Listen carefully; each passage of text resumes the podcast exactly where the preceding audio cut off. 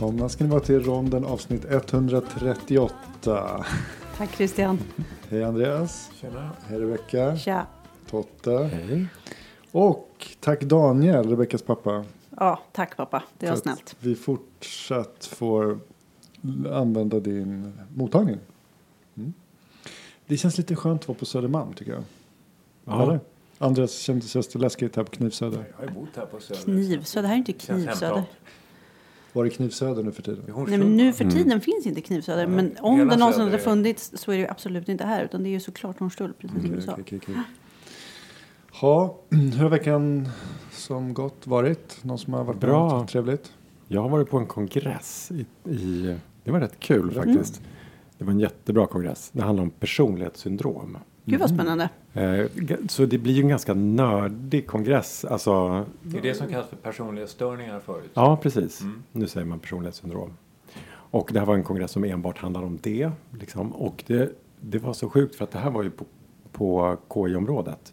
i- På Biomedicum. Och det, jag är ju där så otroligt sällan. Och det var så jäkla konstigt att komma till KI. Och man känner inte igen sig alls. Nej, det är knäppt. Men jag tänker ju bara på de här röda låga tegelhusen. Mm. Eller? Mm. Jag har Ja, ändå precis. gått där relativt nyligen. Eh, och jag tycker också att det känns så. Och så kommer man in i de här föreläsningssalarna som är helt så här magiska. Det är som att sitta i business class. Alltså man sitter i så här, det är som här runda fåtöljer. Det är inte liksom att man sitter på någon bänk. Jaha.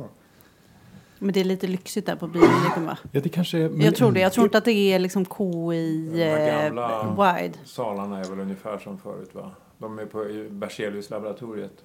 Ja, de Jo här, men de är ju kvar. Ja, Ja. de är väl, där är inte business class. Nej det tror jag. Nej det är Nej. inte. Nej. Nej men jag menar även de, det finns ju några nybyggda hus som inte är liksom biomedikumnivå tror jag. Strunt samma. Min, Det är min, Stefan Persson. min sambo var i Aula Medica i veckan. Hon sa att det var också fantastiskt stort och coolt. Ja. Jag har inte varit där inne. Nej. Ja, Det var bara en härlig miljö. Om man jämför med liksom när man gick där som student. Finns de här salarna kvar? Rättsius. Ja, Ja, ja. det gör de. Men heter den fortfarande det? Ja, bytt, de det- har bytt namn då. Ja, okej. Lite Är det- hi- har de det? historierevision. Men Ja. du, jag skulle fråga dig Ja, om, ja. om eh, personlighetssyndrom. Ehm, är det bara i Sverige man har bytt namn? Eller på engelska säger man personal syndrome eller säger man personal disorder? Personality disorder. ja. Personality Ja. disorder. För Mm. det skulle väl motsvara då personlighetsstörning? Ja, Disorder. Eller jag, det jag är ute efter, Ja. för att prata klartext, det är det här att vi i Sverige ofta gillar att liksom ta bort ord som har på något sätt negativ Negativ, negativ konnotation. Ja. De, de, har- det har faktiskt lite olika betydelser. Mm. Men visst, det är klart att det finns ju en mer negativ eh, liksom, konnotation till störning jämfört Mm. med eh, syndrom. Så är det ju absolut. Men, men, men de har också lite olika vikt, de här beroende på om det är disorder eller och syndrom eller vad det nu är. Liksom. Men jag, jag kan inte dem exakt. Mm. Men precis, det är personality disorder på engelska. När jag pluggade så fanns det fortfarande kvar att man gav, satt en del diagnoser på latin. Och då var det ju persona pathologica. Jaha, Och det, är- det ja, ja. Oj. Och det, och det är ju verkligen liksom, det är inget snack här om att den här personen är verkligen. inte frisk. Det här Nej. blir verkligen också ett tydligt tecken på att du fanns förr i tiden. Ja, Ja. vi satte Mm. många Ja. diagnoser på latin. Liksom, Men var- det var- känns så otroligt förr i tiden. Ja, jag Ja. var nog lite nördig. Jag tyckte det var lite kul. med det. Det var liksom medicinhistoria. Vilken chock. Ja. Men du, den här konferensen. Berätta, sätt, sätt oss in. Är det en stor konferens? Internationell? Svensk? Det här är en helt svensk, det är den första svenska Mm. personlighetssyndrom eller personlighetskongressen. Så det finns jättemånga sådana internationella. Men det här är den första svenska. Och som liksom hålls av då min gamla hemklinik på Huddinge. Mm. För de är jätteduktiga på personlighetssyndrom. Och jobbar med både liksom, ja, men de här vanliga borderline. Eh, Men också med narcissistiskt personlighetssyndrom. De har behandlingar för lite olika typer av personlighetssyndrom. Kan du inte ge en liten exposé över personlighetssyndrom? Berätta allt men du man kan från säga så här, början ja, till slut. precis. Nej, men jag vet inte om alla vet. Nej, men man kan, väl, man kan väl bara börja med att konstatera vad, vad är det för något? Ja, alltså det, för det, är ju, det är ju lite speciellt. Eh, och då måste man ju också fundera över vad är en personlighet? Eller hur? Va? Mm. Och, och, um, så om man backar så långt, då kan man säga så här, vad är det som definierar vår personlighet? Ja, men det är någonting som är, någonting som är unikt för oss och som är liksom summan, kan man säga, av våra hur vi tänker, hur vi känner och hur vi beter oss. Om man verkligen ska hårddra det. Ehm, Den här personligheten, dels när vi föds, då har vi ju i viss mån en personlighet. Så att säga. Vi ärver ju en hjärna. Vi ärver ju inte egentligen personlighetsdrag, men vi ärver ju eh, neurologi, liksom. Eh, reaktionsmönster och sådär i hjärnan. Sen kommer den här hjärnan ut i en miljö och så stöts den liksom och blöts då mot en omgivning tills man blir vuxen. Och, då, Beyond. och beyond, och exakt. Ehm, och då finns det ju en del människor, och det är ganska vanligt personlighetssyndrom, det är klart underdiagnostiserat, men som så att säga, utvecklar en personlighet som inte riktigt gynnar dem. Alltså som gör att de får problem ehm, med att kanske behålla jobb eller problem med relationer ofta. Ehm, problem med, med även liksom internt med sig själva. Så att säga. Ehm, och då när det blir, när det blir, när den egna personligheten blir ett så stort problem för personen, då kallar man det då ett personlighetssyndrom. Men man kan väl säga att, och det här finns vissa siffror på, men att, att uppemot liksom 70-80% av befolkningen har ju personlighetsproblem i någon form. 70-80 Ja, alltså jag menar, men inte, Inte inte, alltid. personlighetssyndrom. Inte, Av oss fyra så är ni tre som har... Exakt. Jag är den enda normala. Exakt. Ja. Nej men liksom att, att vi har ju alla liksom våra personligheter och de kommer ställa till det för oss nu och då. Liksom. Jo, men, men utan att, ja precis. Men, Aldrig inte person, personlighetsproblem. Exakt, men utan att det kanske blir ett, ett liksom, det blir ingen om man säger, funktionsnedsättning eller något jättestort lidande. Men vi, vi, det är någonting vi brottas med. Det som är lite, det som är lite, vad ska man säga, hoppfullt ändå med de här personligheterna vi har, det är att de fortsätter faktiskt att utvecklas under hela livet. Ehm, sen går det väl lite långsammare efter en viss ålder, men det är inte så att en personlighet heller är huggen i sten, utan den fortsätter ju hela tiden. Men jag tänkte precis, det var precis jag tänkte fråga om. När man då har fått en diagnos, ett, personlighetssyndrom, narcissist till exempel. Eh, är det något man, hur, hur- hur jobbar man inom psykiatrin med det då? Alltså, och är det någonting man kan bli av med, den diagnosen? Alltså det vanliga, vanligaste personlighetssyndromet som man, som man behandlar och jobbar med det är borderline, alltså Mm. emotionellt instabil personlighetssyndrom. Och där finns det flera bra behandlingar som man jobbar med. Eh, men där kan man också säga att alltså får man en, en borderline-diagnos Mm. i hyfsat unga år, liksom, eh, då är det ungefär hälften av dem uppfyller inte ens kriterierna för borderline efter att de är 40 år gamla. Så att det, har, det, det är någonting också med liksom hjärnans mognad Mm. det här. Liksom. Så att, Det är ju Så att- jättespännande. Ja, men det är, så det är ganska god prognos om man jämför med många andra psykiatriska tillstånd. Som Ja, det är inte mer- schizofreni. nej, exakt. Och inte bipolär som är kroniskt. Men de här andra som man fick lära sig om på psykiatri Tänker du på histrioniskt personlighetssyndrom? personlig narcissistisk Mm, och exakt. antisocial. Ja, men exakt. Och de, ja, precis. De där de diagnoserna nu, och det var det lite den här kon- kongressen handlar om. Man, man håller på att gå, gå ifrån det där, den där typen av klustersyndrom.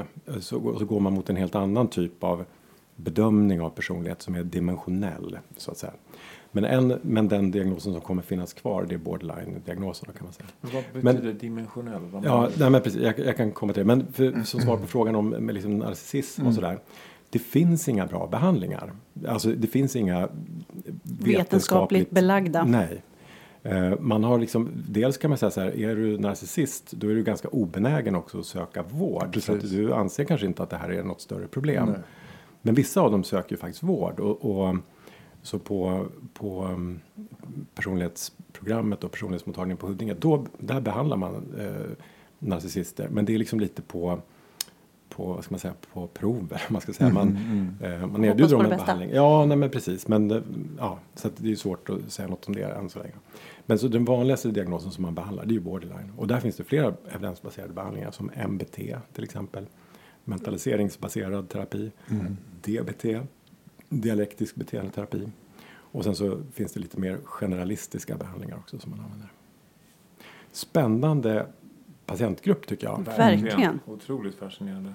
Jag tänker också att det är väldigt viktigt för läkare generellt att känna till eh, den här patientgruppen och veta liksom, bra sätt att bemöta dem. Eh, För de träffar man ju överallt i vården. Eller hur?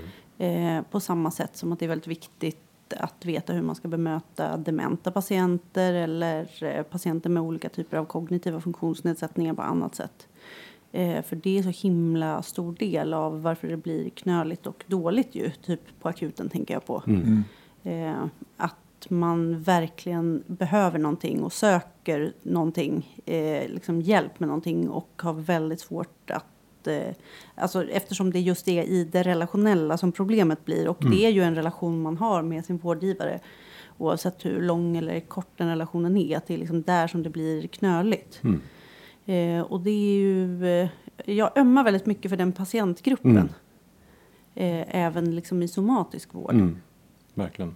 Psykopater, det är också en personlighetssyndrom? syndrom? Nej. Nej, det är det inte. Um, antisocial är det. Mm. Antisocial personlighetssyndrom. Det är, och det använder man. Vi använder inte det jätteofta. Men, men det är en diagnos som man ofta ställer i rättspsykiatrin och liksom, ja, på fängelse. Vi använder det ibland men, men inte, inte jätteofta. Eh, psykopati är mer liksom drag. Det använder inte vi överhuvudtaget inom vanliga psykiatrin. Ja, utan det, det är egentligen enbart inom liksom rättspsykiatri kan man säga, och kriminalvård. Det är där man Men om man nu söker med de här dragen inom så att säga icke rättsmedicinsk, rättspsykiatrisk vård, då får man inte den diagnosen bara för att man inte är kriminell? Eller? det, det är väldigt få ska jag säga, psykopater som, som söker vård för det. Ehm, Aha, okej, jag fattar. ja, Varför ha- skulle man sätta en de- diagnos de på någonting som man inte undersöker? Nej, de hamnar Ja. liksom inte i vården i den kontexten. Nej. Utan de hamnar ofta i kriminalvården. Mm. Och sen så utreds de på liksom Rättsmedicinalverket. Mm. Och, och där bedömer man grad av psykopati också för att bedöma liksom prognos Mm. för återfallsrisk och sånt Mm. där. Men, men i min värld, i vanliga psykiatrin, då är, då är psykopati, vi, vi pratar knappt Det är om inget det. Liksom. personlighetssyndrom alltså, så vad Nej. är det då? Nej, det är drag. Drag. Ja, personlighetsdrag kan man säga. Som det man låter kan, som att det ändå är rätt nära syndrom. Jo, jo men, det, men det, det ingår liksom inte i, om man säger i eh, diagnos i manualen. eh, Det, utan där använder vi numera antisocial personlighetssyndrom därför att det är väl en mer relevant beskrivning för då, då tar man in liksom hela personens liv så att säga. Psykopati handlar enbart om liksom det, eller mer eller mindre enbart om det inre livet och det är inte lika intressant kanske. Okej, så att många psykopater har en antisocial De, personlighetssyndrom? det är den diagnosen de brukar ha i Ah, så okej. fall. Ja, men då är jag med. Ja. Mm. Fast någon guldkant på den här kongressen.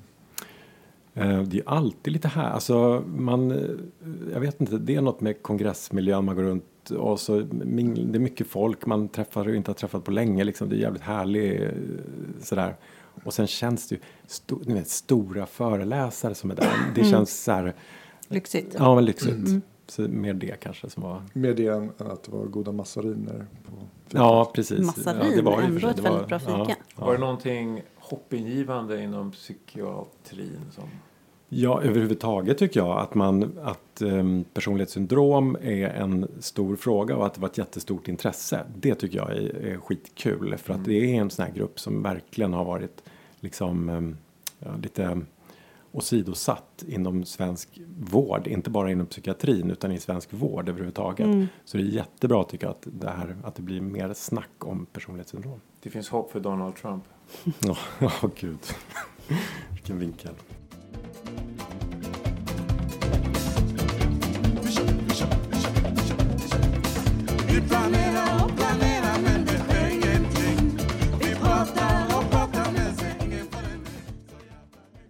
Mina vänner. Ja, Ja, Christian, vad vill du? Jag, jag har märkt här senaste veckan att det, få, kollegor som kommer fram till mig, de liksom håller för munnen när de ska prata med mig. Oj då. För Jag, de, Är det för att du har dålig andedräkt eller dem? jag tror de, de tror att jag eh, Tror tror att, de har dålig Åh andedräkt. gud, vilken jobbig grej. Jag skojar, de kommer inte alls fram med jag håller. Men jag kom på att, för vi pratade om det med dålig andedräkt eller svett. Jag tror det var det som var, eh, det stod mellan de två. Mm. Jag kom på en tredje som jag nästan stör mig mer på. Det är på de här eh, läkarmötena man har.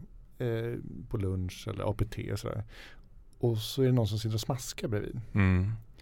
Alltså, Don't get me started. Ja men eh, vad triggar smaskning igång? För, och särskilt när man kommer, du vet, man, har, man har ett eh, lunchmöte, vid, liksom, alla kommer in vid 10 över 12 och sen så slafs, slafsar man i sig den där salladen eller vad man nu har. Och så kommer någon in 25 över 12 och då har man liksom ätit upp och sitter och börjar koncentrera sig på det här fallet nu som ska dras eller någonting. Och den här som sätter sig bredvid då och börjar käka sin sallad och smaskar bredvid dig. Vad, vad, vad triggar det hos dig Totte? Ag- aggression. Nej, men alltså, jag, jag tycker att det är superjobbigt. Ja. Jag, jag tycker verkligen att det är det. Det är, som, det är um, Varför då? vad, Alltså- hä- vad, händer, vad känner du? precis. Jag går upp i tranan. Mm. Nej, men alltså, det, är någon, det är någonting med det där. Alltså överhuvudtaget så här att sitta och äta på bussen tycker jag är så här problematiskt. Mm. Eller att i möten plocka upp en macka och börja äta den. Jag tycker Mm. att det är någonting jobbigt Du med menar det. Liksom. när inte de andra gör det? Ja, men exakt. Alltså antingen gör alla det, för det är ett lunchmöte. ja, men precis. Mm. Ja men det är intressant för att jag åker ju tåg rätt mycket och, och då ibland så eh, om man åker första klass på SJ före nio på morgonen så serverar ju de frukostlåda. Jaha. Och då sitter plötsligt alla och äter frukost och det är ju normalt, det är okej liksom. Mm. Men som, precis som du säger, häromdagen så satt jag och åkte tåg då eh, efter nio. Och då var det en kille bredvid mig tog upp en macka och, och han hade yoghurt och han hade juice och, som satt där och smaskade. Och då funderade jag just på vad är det som händer i mig nu? Varför blir jag så jäkla irriterad nu mot när jag sitter på eh, en, ett tidigt tåg och alla smaskar? Vad är, vad, vad är det som händer? Det känns liksom nedärvt. Ja, Ja men vad är det? Ja, jag vet inte. Men det, är- det är någonting. är Det, väldigt här, det här bör vi ta reda på. För att det är någonting med smaskande som jag tror att ganska många bara triggas av. men Totte, när du sitter då på det här lunchmötet Mm. och så tar Någon. någon upp. Kan du då liksom vända dig om och, och titta lite på den där maten. Titta på den här personen. Inte, inte liksom kommentera något men bara liksom notera med blicken att den här personen äter. Nej, det ska jag aldrig göra. Nej. Nej. Om vi säger så här, den här personen som kommer lite sent. Så här, så här, Ursäkta allihopa, men jag, är det okej att jag eh, tar min lunchmacka nu? Nej. Hade det känts bättre? Alltså det där ljudet. Det ljudet. är lika tror jag irriterande. ändå, ja, Ja. det tror jag ändå kommer Jag tror vi måste bara bestämma sig. Antingen äter alla eller ingen. Mm. Säg det. Mm. Absolut. Ska vi säga det? Ja, Mm. vi säger det. Mm. Mm. Okej, bra.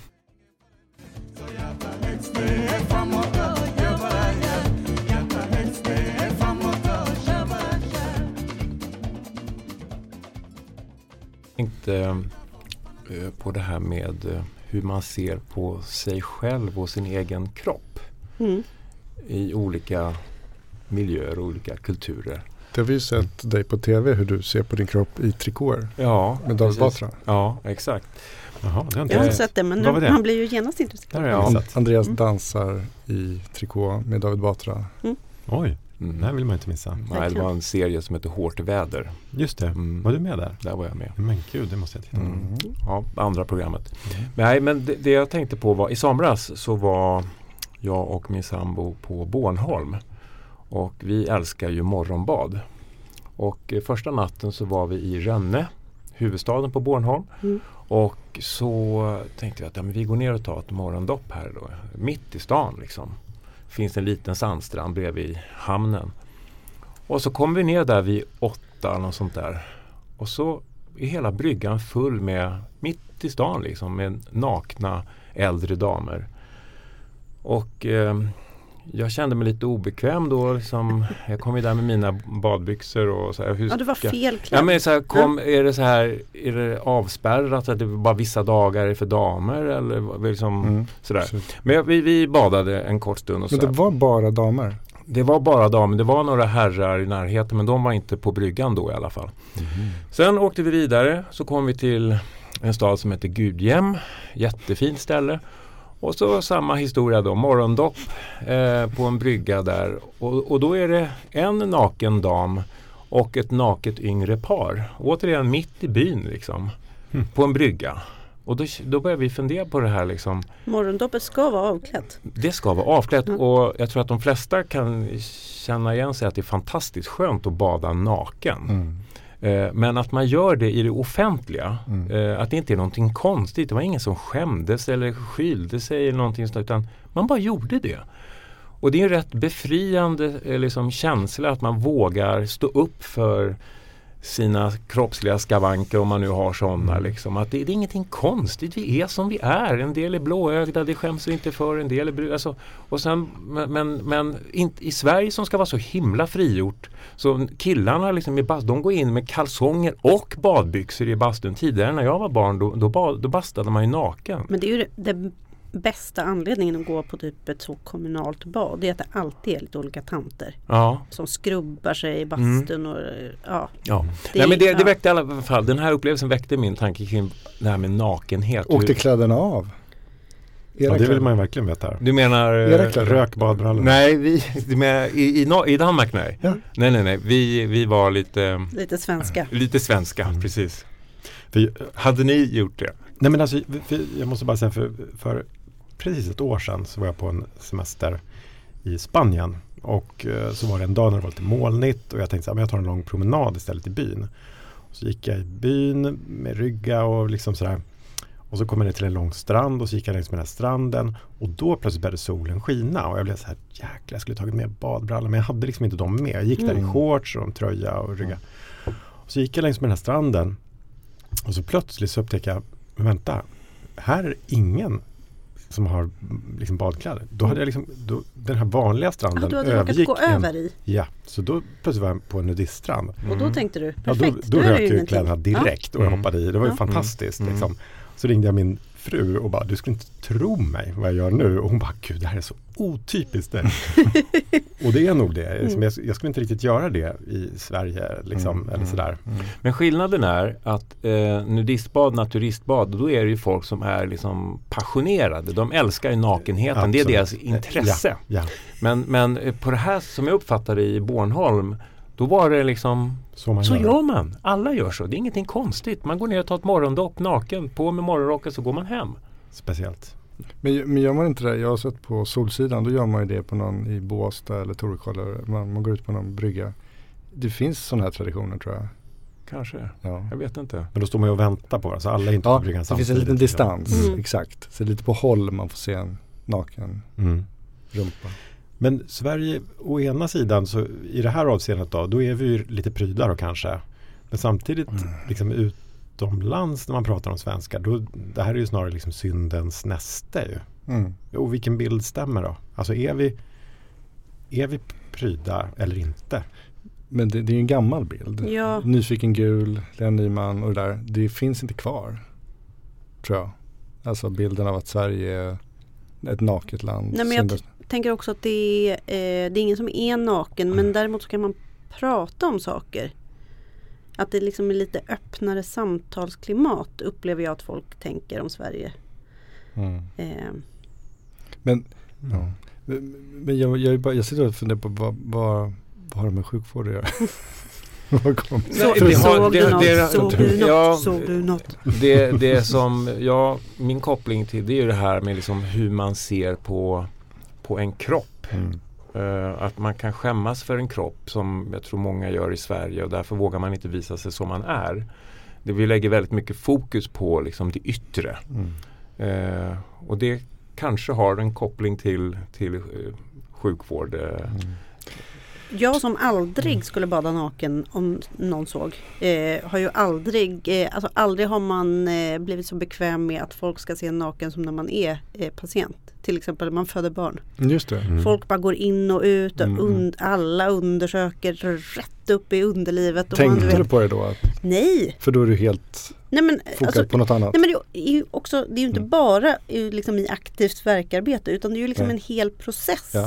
Eh, där man liksom efteråt, det är på BB och man ska amma och man Mm. sitter med brösten och det är ja. Men är inte det just den situationen, BB, förlossning? allt Jo men jag tänker i också egenskap av patient Ja. så, eh, så är det jag tror inte att det är jättespecifikt för förlossningsvården utan jag tänker också att man helt plötsligt är man eh, man är så mycket kropp. Ja, exakt.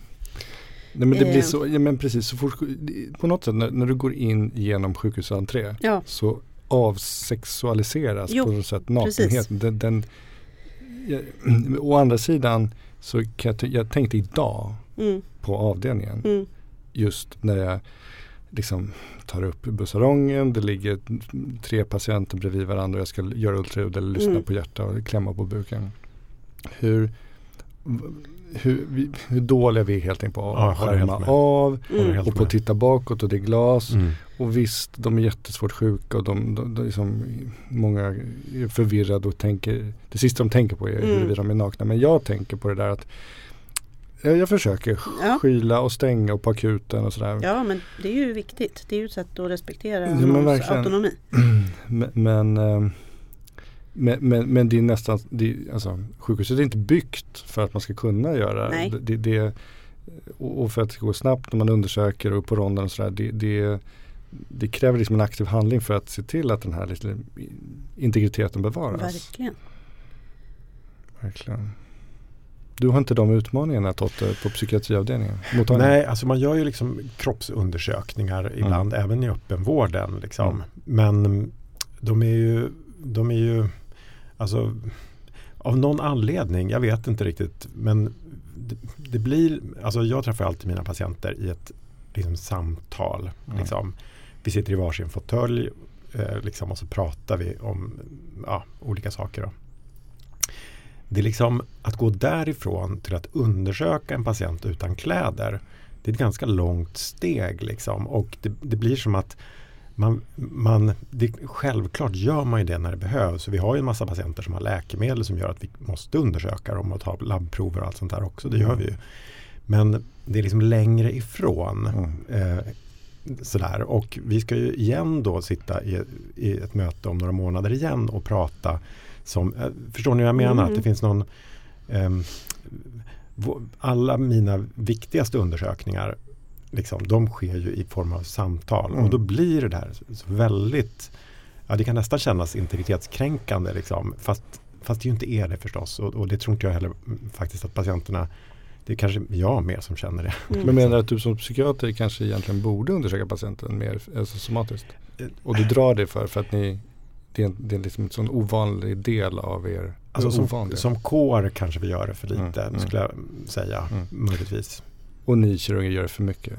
Det vill jag inte hävda. För Nej. lite tror jag faktiskt egentligen Mm. också. Därför att blir, vi förlitar oss för mycket på bilddiagnostik. Ja. Men du ställde frågan um, vad det har med sjukvård att göra och jag funderar lite grann på det och jag har svaret här att det finns, tror jag, rätta mig om jag har fel Totte, det finns ju tillstånd som heter dysmorfofobi. Mm. Det vill säga att man har man kan väl säga vanföreställningar för om att, man, om att ens utseende är, inte är tillräckligt bra och, och så, så genomgår man massa olika kirurgiska ingrepp liksom för att förbättra sitt utseende. Mm. Och jag tror, jag tror att det där har blivit ett vanligare fenomen i vårt samhälle. Att det finns väldigt många människor som är upptagna av hur de ser ut. Verkligen.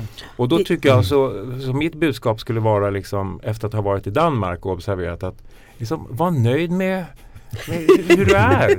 Du, du duger som du är. Liksom, var, varför ska du skämmas för att, för att eh, ditt bröst är större eller mindre eller att du är rynkigare? Eller liksom, det förstår jag, men jag tycker det var så befriande att vara där i Danmark. De, de är som de är och det är fine. Men du levde ju inte som du lärde. Nej, jag gjorde inte det. Utan jag var där som en, en besökare och observerade Och hur man, i, hur man i ett annat samhälle verkar ha. Jag kan ju inte säga att det här är generellt, men det verkar vara så att det är mindre laddat. Man är som man är. Och jag tror att det kanske är lite grann den danska kulturen. Liksom. Man skit, sköt dig själv och skit i andra. Andreas, den do- nakna doktorn. Ja.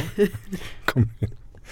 Totte, vill du inte säga något om dysmorfofobi? Ja, ja, för det första vill jag säga det är liksom inte egentligen vanföreställningar man har. Men man har en skev uppfattning om någon, antingen en detalj i hur man ser ut eller det kan vara liksom hela, hela liksom uppenbarelsen som man skäms väldigt mycket. Och det kan betyda att de till exempel sitter och speglar sig jättemånga timmar per dag eller aldrig speglar sig och undviker. Det finns en massa olika så här, varianter där man liksom kan upptäcka klart underdiagnostiserat tillstånd. Det finns massor med folk som går runt med det här. Det är det enda medicinska ord som min dotter kan för jag använder så ofta på henne. Ja. Och för en del är det så allvarligt så att de har inre dysmorfofobi. Ja, exakt. exakt. Får jag bara dra en till växel på det här med nakenheten? Ja. För det här är också en diskussion som liksom kommer upp hela tiden och som handlar om barn Mm. och barns nakenhet och gymnastikundervisning och omklädningsrum och sånt där. Mm. Ehm, för, och där blir det, det där argumentet som du hade nu Andreas, kan man inte bara vara nöjd med sin kropp? Det är också någonting som vi säger till barnen ofta. Eh, Mm. att men det, är, det är helt okej att du ser ut som du gör och sådär. Så du behöver inte skämmas. Mm. Men faktum är ju att i de miljöerna då är inte de skyddade. Nej. Hur om då? du förstår vad jag menar. Alltså, jag vet inte men hu- hur ni växte upp på gympa. Men jag kommer ju ihåg, det finns ju massor med liksom, barn i min klass som blev ganska hårt utsatta Mm. i omklädningsrum med barn. Där man ju faktiskt tvingas duscha i en helt öppen dusch. finns inga väggar, finns Mm, inga mm. draperier, ingenting. Eh, Mina barn går i en nybyggd eh, idrottshall och där har de eh, duschar med eh, duschkabiner. Där de stänger dörren. Mm. Det verkar, vara, eh, det verkar vara så man bygger idrottshallar i skolor nu. Mhm. Ja. Och det, precis, och, men för, för där, pratar, där kommer också det här att säga, men det är väl bara att göra det, det är väl bara naturligt. Och visst, om vi kunde skydd, alltså garantera att de, liksom, vi vuxna, vi kan ju välja Mm. ändå. Liksom, om vi, Absolut. Ja, men, och vet du vad som också är naturligt? Det är att barn beter sig som små svin mot varandra. ja. Alltså det är det mest naturliga som finns. Mm. Eller? Ja, Jo, jag håller, tyvärr håller jag med. ja nu, det var min lilla rant Ja. om eh, barn och omklädningsrum. Vi är rörande överens, det hör jag. Mm. Eh, vår bergvärmepump fick kärlkramp i veckan. Och alltså det var nära hjärtinfarkt. Total haveri. 15 grader i huset. Det är för kallt. Och när du säger kärlkramp, menar du då liksom clogging? Ja men det var riktig klogging. Mm. Och det roliga var att ehm, liksom bergvärmepumpen den sackade ner men den fick liksom inget felmeddelande. Jag och min sambo började slå alla manualer, googla så här. Vi, vi lyckades inte knäcka det. Och så svårt att få tag i någon, någon ehm, liksom bra rörmokare eller bergvärmepumpsexpert. Men det lyckades vi få. Och sen var det den här personen som, han var väldigt, väldigt noggrann och duktig. Men det var liksom det att och jag var hemma för att liksom dokumentera det här lite. sk- Skriva ner allt för att försöka förstå den här bergvärmen. Det är ganska centralt i ett hus. Det är som hjärtat Mhm. som pumpar ut all det här blodet till elementen. Och han använde ju ordet ju i varannan mening. Mm. Och då kände jag så här att jag, jag, jag, jag störde mig på det där. För jag var ju inte med honom någonstans. Ju liksom antyder att här, du, det här vet du ju. Ja, han Mm. pratade i tre timmar Mm. liksom, eh, av och till. Jag gick ner och kollade hur det gick sådär. Och så det var ju ju så här. Och så var det olika termer och det var rör och det var så svårt. Och det slutade med att han tog isär allting och eh, drog ut, det blev som en stor, tänk er liksom en stor eh, kanonkula av guck i Mm. sand, grus, olja som Mm. hade kloggat igen de här. Men han blev väldigt glad, han liksom lyste upp, den enda gången han lyste upp det var när jag just drog parallellen till att systemet hade fått kärlkramp. Det gillade han. Ja, Mysigt. han tyckte det var klockrent. Men då, då, såg, han- då tänkte han ändå på sig själv lite kanske som en kärlkirurg. Ja, som, Han var Mm. ju kärlkirurgen. Mm. Och Andreas, du är ju kärlkirurg. Mm. Eller hur? Ja, i botten var jag ju det. Jaha, var det det? Mm. Okej. Mm. Mm. Eh, Men och grejen är att, nej men så här, ni fattar analogin Mm. med eh, kärlkirurgi och klogga igen och sådär. Men det, det, poängen var ju det här att jag känner mig så dum Mm. och jag ville verkligen förstå men jag lyckades inte. Han måste Mm. komma tillbaka, han ska komma tillbaka som bitti för att det, det, det funkar inte. Och liksom, en- några dagar tidigare så var jag med barnen på webbhallen och skulle, hade en liknande eh, grej med just en minnesläsare till den här tekniken vi har här framför oss. Mm. Och den här snubben står och tittar trött på mig och eh, använde också ordet ju. Ja, det är ju en P50 som Mm. måste, Ja, det måste det du är koppla ju- upp till ett ljudkort. Och Och det, det, vad, vad är det för P bla bla bla bla bla som du ska ha då? Är det den sladden? Den var grön. Jag vet inte men Nej. det här, det här, och så försökte jag förklara. Och han såg bara trött på mig och drog massa, ja, och då gick ju Mm. tankarna så här till, till patienterna. Mm. Och oss. Hur vi och gör. oss, Mm. hur vi gör Mm. och vad vi har för förutsättningar. För jag inser så här hur mycket det har att göra med kommunikation att göra. Mm. Alltså och att, att få tid. Mm. Att vara duktig på att leverera, liksom förmedla kunskapen till patienterna Mm. och ha, få förutsättningar och tid för det. Mm. Laget runt, vad, vad, vad, vad tänker ni om, om det här med Har ni förutsättningarna för att eh, få med patienterna på tåget när ni, du, du ska operera dina patienter Andreas? Ja, men jag, jag tycker att det här är en av de mest centrala elementen i läkekonsten. Att kommunicera med sina patienter. Och jag tycker också att det är en av de roligaste aspekterna av Mm. läkarjobbet.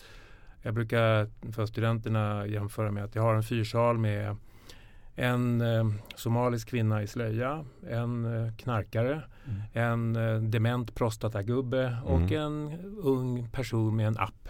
Mm. Alla de här personerna Mm. ska få sina diagnoser Förklarade eh, för sig. förklarade för sig Mm. på ett sätt som funkar för dem. Och det är mitt jobb att Mm. förmedla den Det informationen. och det jag tycker Mm. är riktigt, riktigt Mm. roligt. Ehm, och jag, jag brukar inte använda ju. Nej. Nej. Du menar till patienterna, Till eller till patienterna. dina studenter Mm. runt om? Nej. Ja, de, de kanske får höra något Mm. enstaka ju. Eller? Mm. De borde veta. Men hur, Okej. tänk, hur tänker du Ja. då Andreas, när du, liksom, när du ska liksom ställa om då mellan de här olika liksom, britsarna i, på den här fyrsalen? Ja men alltså man börjar med någon hälsningsfras Mm. och, och sen så kanske man har läst i journalen så man har fått en bild av patienten och Mm. när de då svarar så ser man alltså Det är som, en, som vilket människomöte som helst Mm. egentligen att du, du skapar en bild av var den här andra människan är. Mm. Och sen, Tycker du att bilden från journalen, för du, du har ju bildat en uppfattning innan du går in. Tycker du att den oftast stämmer? Eller? Nej, Nej, in- nej, långt ifrån alltid. För nej. en journal ska ju vara ganska fyrkantig och Mm. korrekt och saklig och du ser ju kanske inte alltid människan i journalen. Nej. Så det, det måste du winga Ja. liksom, när du kommer Ja. in? Ja, Ja, Mm, precis. jag fattar. Mm. Vad tycker du? Hmm.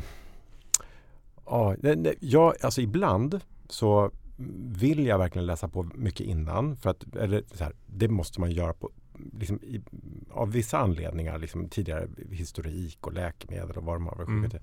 Men jag försöker liksom, så gott det går att hålla mig lite så här ren.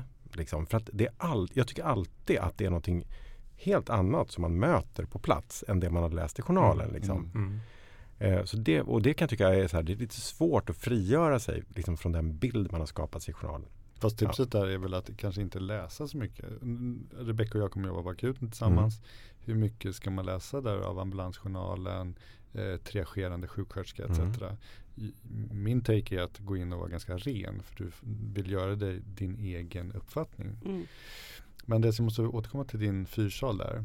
Eh, har du möjligheter, liksom, känns det som att sjukvården skapar de förutsättningarna som behövs för att du ska kunna föra de här samtalen med patienterna och att de känns liksom med på noterna?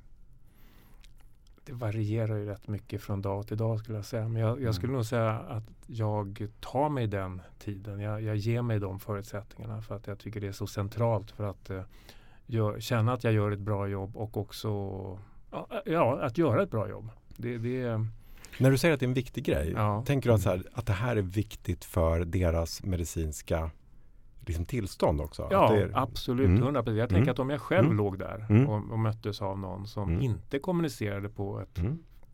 effektivt, eh, för mig funktionellt sätt Mm. så skulle det vara helt värdelöst. Mm. Jag brukar ofta lägga mig själv som patient för att eh, förstå hur Mm. det här skulle upplevas. Mm. Och låta dig rullas in på den här fyrsalen. Ja, ja eller, och få den där kateten genom Mm. urinröret. Exakt. Christian, jag råkar ju Mm. dessutom, jag har ju sett dig liksom, i situationen, alltså i den kontexten med patienter. Mm. Och jag tycker det är så intressant för du har verkligen sett två helt olika modes. Har jag? Ja, en liten utvikning här. Okej. Ehm, Njut Rebecka. Jag ser fram emot. Ja, Det här kan sluta hur som helst. Mm. Jag har ju sett det med Mm. patienter och Mm. då har du liksom ett, ett sätt som är liksom, det är verkligen inte konstlat. Det känns liksom inte liksom out of character men du är väldigt så lugn och, och så är du ganska så metodisk och pedagogisk och, och även om det är så här situationen i sig är ganska så här för patienten i alla fall dramatisk så är du så här lugn. Mm. Sen käkar man lunch med dig på Huddinge eller sitter på krogen och dricker öl. Och då är det, det är en helt annan person liksom, som man pratar med. Tack och lov. Jo, precis. Men det är ändå så här, du börjar varannan mening med så här, lång historia kort. och sen så kommer någonting och det är, det, det är en väldigt lång... Du, ett, ett exempel, det kan vara så här. Lång historia kort. Jag skrev en bok. Um, förlaget bestämde sig för att ge ut den här. Um, och, och sen så satt jag i diskussion med ett filmbolag om rättigheterna för den här boken. Och jag är så här, hold it. Du skrev en, alltså jag vet att du skriver böcker men du har bakom min rygg skrivit ytterligare en bok. Och det är, det är väldigt långa hopp liksom i, i, i historien. Mm. Eh, och, och det kan man väl ändå, om man, om man ska säga, om man pratar med patient, då generellt skulle jag nog ändå säga att det är ganska dåligt att börja med så här lång historia kort. Mm. Det, här, det Bra ser inget bra, det ut. Eller, eller lång historia kort, du kommer gå hem Mm. ikväll. Jag sitter och tänker på Andreas, om det, det är som du sa Andreas, det är så olika situationer. För jag tänker att Totte, du gör, jobbar inom psykiatrin. Mm. Du Andreas är kirurg i första hand. Mm. Rebecka AT-läkare kommer hoppa runt överallt. Mm. Var vår liksom guinea pig här. Och det är ju olika förutsättningar överallt. Jag menar, jag jobbade med en reumatolog förra veckan. Och när hon beskrev sin tillvaro på mottagningen med jag ska inte säga oceaner av tid, men ett lugn där de har möjlighet till att prata med patienterna och att de eh, liksom har möjlighet till uppföljning, administration etc. Då känner inte jag igen mig från vår vardag på akuten såklart. Mm. Där, därför jag önskar att, för jag ser ju liksom helheten att om jag förmedlar hur liksom den här patientens, eh, jag vet inte, jag bara tar i luften, höga, höga blodtryck kan påverkas av livsstilsfaktorer och situationsberoende och sådär. Så kanske den patienten kan handskas med sitt höga blodtryck bättre. Men jag menar, jag har tre minuter på mig och gör lite ultraljud och tittar på blodtrycket och eh, förhåller mig till det. Det finns inte tiden. Men det här är intressant för att för mig som Ja. är AT-läkare Mm. och innan har vickat, då har jag ju alltid mer tid. Jag har ju Mhm. alltid mer tid än vad du har. Ja. Eh, och eh, det är stor skillnad, tänker jag. Jag För hoppas mig- att du känner lugnet, att du har tid. Jo, men det gör jag ganska ofta. Men sen, jag vet inte, jag tycker medicin är så jävla svårt. Det är jättesvårt. Det enda jag inte är orolig för, det är kommunikationsbiten. Mm. Men det, Gud vad spännande. Ja. Jag, jag tror att det finns studier som visat att det finns ingen eh, korrelation mellan hur mycket tid man lägger ner på, på kommunikation med patienten och hur patienten uppfattar samtalet. Mm. Så att med, med åren Mm. så eh, lär man sig att, att eh, kommunicera mer effektivt. Okej. Mm. Så jag tror att om du och Rebecka skulle träffa precis samma patient Mm. eh, efter varandra så Mm. skulle tidsåtgången vara ganska olika. Ja, men du menar att effekten är densamma? Ja. Kanske. Ja, Ja, får, jag, får jag sticka in där bara? För att jag tänker så här, nu, nu pratar vi lite om hur vi liksom kommunicerar med patienterna. Mm.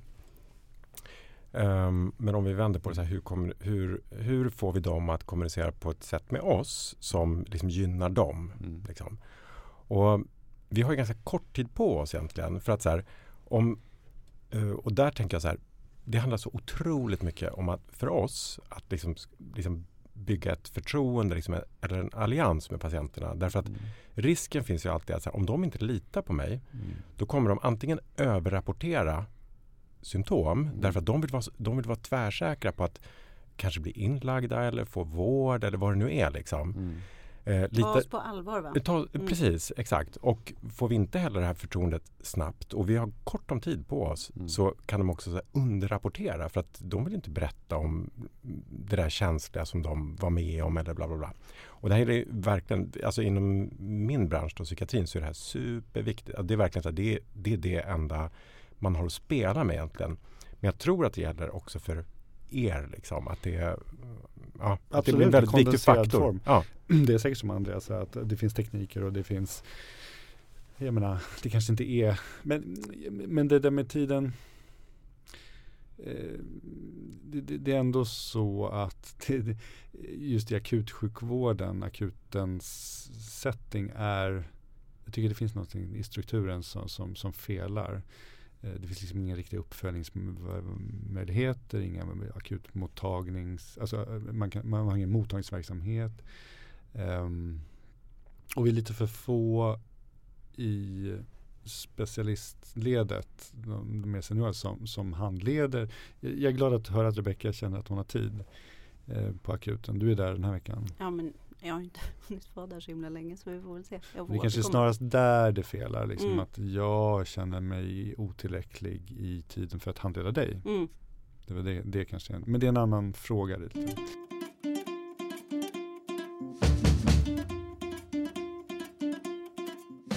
Det var allt vi hade för idag. Ronden Podcast avsnitt 137 med mig Christian Unge, Rebecka Wadsted, Andreas Vladis och Totte Stubb. Följ oss på eh, eh, sociala medier, Ronden Podcast, eh, Instagram, Twitter, eh, Facebook. Eh, skicka gärna mail med eh, intressanta ämnen, förslag på gäster med mera till rondenpodcast.gmail.com. Och tusen tack till alla ni eh, Patreon som stödjer oss med ett litet bidrag. Ni andra får jättegärna göra detsamma så att vi slipper ha eh, reklam och kan eh, hitta lite studiotid eh, och finansiera den här lilla podden. Ha det så bra tills vi ses nästa gång. Vi hörs om en vecka. Hej då.